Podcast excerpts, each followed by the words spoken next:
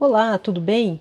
Hoje nós estamos aqui para falar de um assunto muito importante que todo mundo que tem um pet, seja ele um gato, um cachorro, um passarinho, seja qual for o seu pet, um peixe, né? As pessoas deveriam se preocupar sobre isso. A crise e o mercado pet. Vamos lá? Todos me perguntam como é que a Soul Pets começou, né? Se foi um grande projeto ou se era apenas uma maneira de ganhar um dinheiro extra. E aí, na verdade, foi não foi nenhum nem outro, mas talvez uma mistura de vários fatores. Eu já contei essa história em outras oportunidades, mas para quem é novo por aqui, eu vou falar rapidamente para a gente iniciar o assunto. É, lá em 2019, eu estava meio numa dieta e aí eu lia todos os rótulos para saber as calorias, os ingredientes e tudo mais. Porque todos nós sabemos que o que se escreve na parte da frente das embalagens não é a verdade e nem é a mesma coisa que está escrito na parte de trás, né? Então muitas vezes você compra ali um, uma bolacha, um biscoito que está escrito assim, ah, é enriquecido com fósforo. Você vai olhar lá atrás, nem tem o tal do fósforo, nem tem como ter também, né? Então, o que vai na parte da frente, as embalagens de ração também acontece muito, né? Alguns ingredientes, já falei sobre isso também, tem um podcast sobre os rótulos das embalagens de rações e biscoitos. Eles colocam até, por exemplo, quando eles usam uma carne que é oriunda da China ou alguma coisa assim, eles colocam na base. Eles não colocam nem atrás, muito menos na frente, né?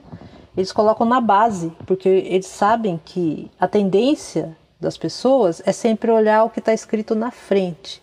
Os mais chatos, como eu, vão olhar atrás, mas ninguém, ninguém, assim, nunca olha embaixo. Né? Eu agora olho porque eu fui avisada. Espero que você também agora passe a olhar o que está escrito embaixo. A gente não tem a mínima noção também. Muitas vezes você olha e nem adianta muito porque a gente não tem a mínima noção do que está escrito ali. A gente só confia e vai, né? Enfim, lá em 2019, toda fitness, né? Eu adquiri o hábito de ler as embalagens dos, do que eu comprava para os meus pets, né? Assim como eu lia tudo, eu lia o deles também. É, por sinal, eu ainda tenho aquele biscoito de 2018. Quem acompanha o Soul Pets há algum tempo sabe que eu comprava biscoito de marcas famosíssimas, assim, top de linha, era tudo premium, como eles costumam chamar, né, nessa área.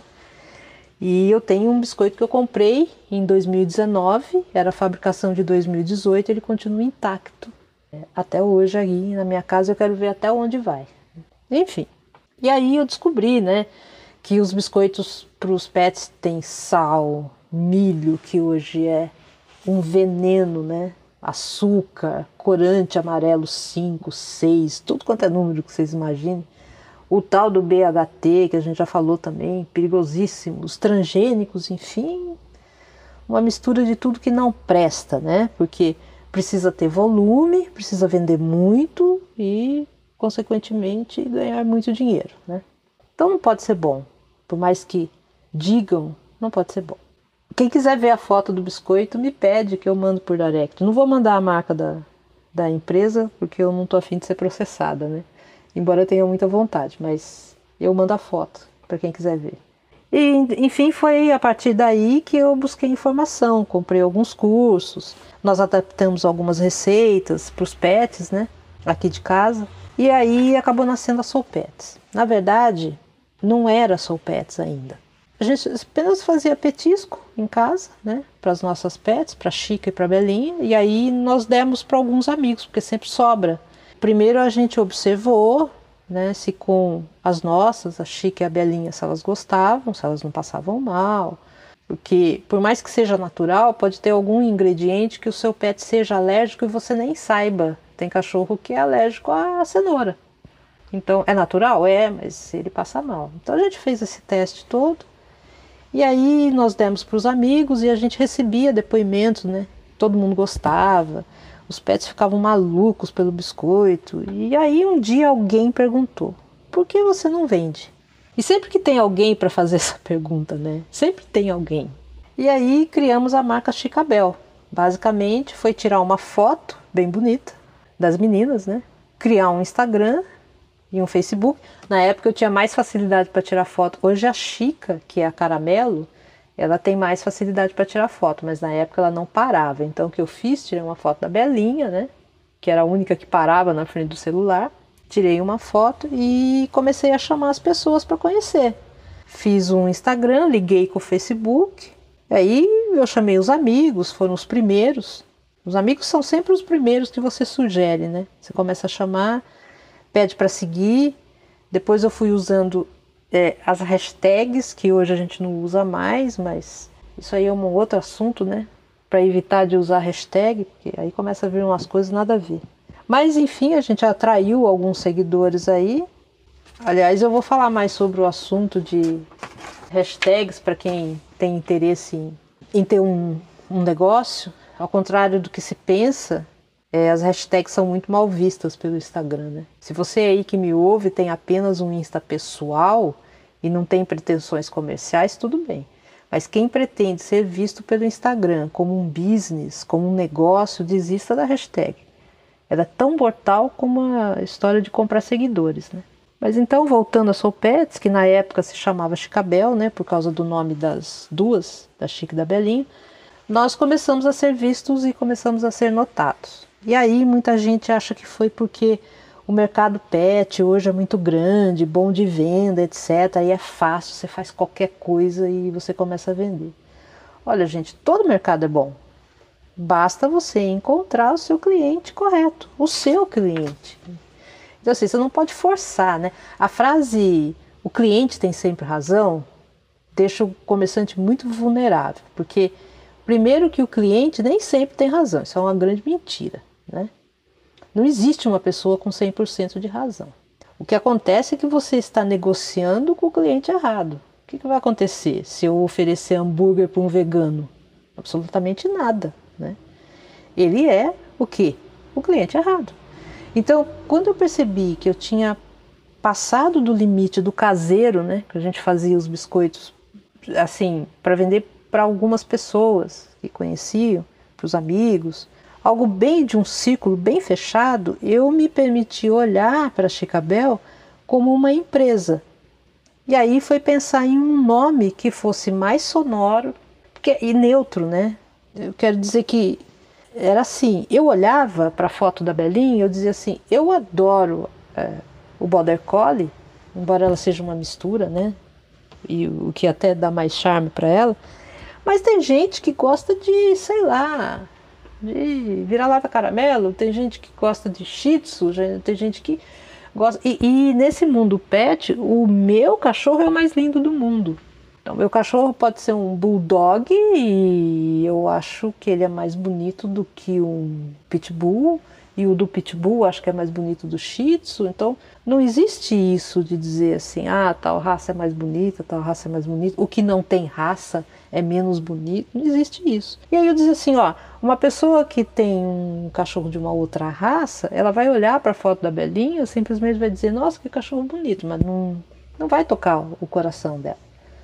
Então, é, eu precisava de algo que fosse neutro. Soul Pets, por exemplo, é um nome que pode ser usado tanto no Brasil como fora. Né? Aí o segundo passo foi pensar num logo. Eu precisava de um símbolo, né? cores, base, embalagem, frase de impacto. A nossa frase de impacto, por exemplo, é Cause you are partners, né? porque vocês são parceiros. E tudo isso é um planejamento, é estudado, mas existe uma força que faz esse movimento se expandir, né?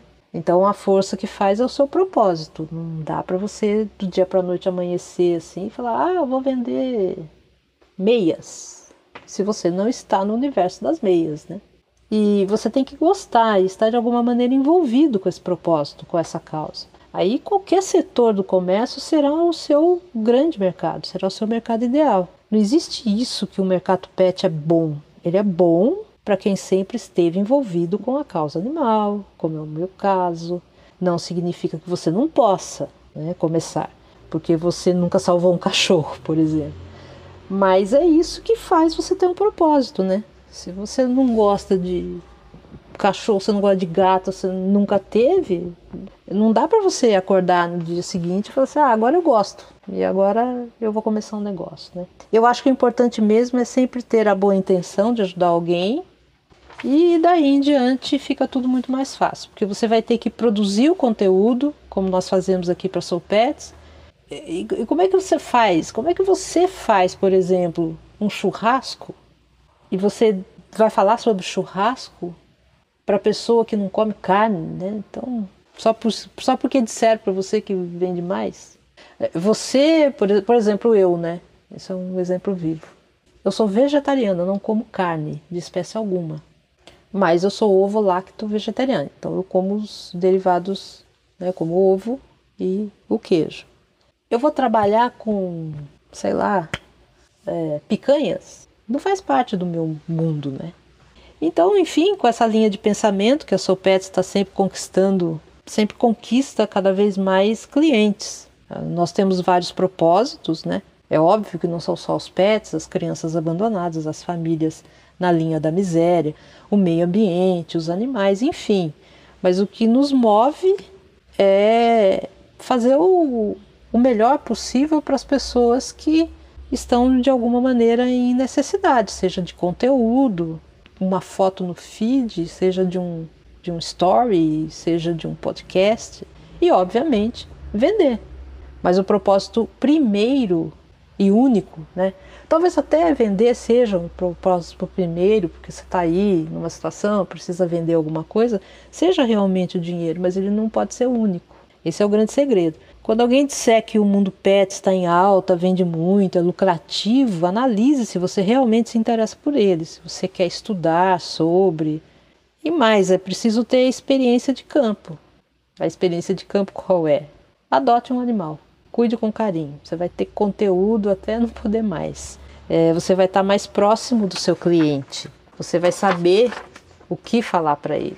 E além de que os abandonados agradecem demais, né? Então, essa crise que estamos vivendo, que ela começou já há muitos anos, mas ela se agravou do ano passado, 2020 para cá, 2021, ela existe sim, é um fato, mas você pode com certeza dar volta por cima. Existem existe condições, só que essas condições não são apenas teóricas, elas são práticas também e elas não estão apenas nos cursos, elas estão dentro de você, daquilo que te chama pelo coração. O segredo é fazer o que você gosta, o que você nem sempre o que você sabe fazer, que a gente não sabia fazer, mas o importante é você escolher um mundo que você se adapte, ter o propósito sempre de ajudar, fazer com muito amor e confie que vai dar certo.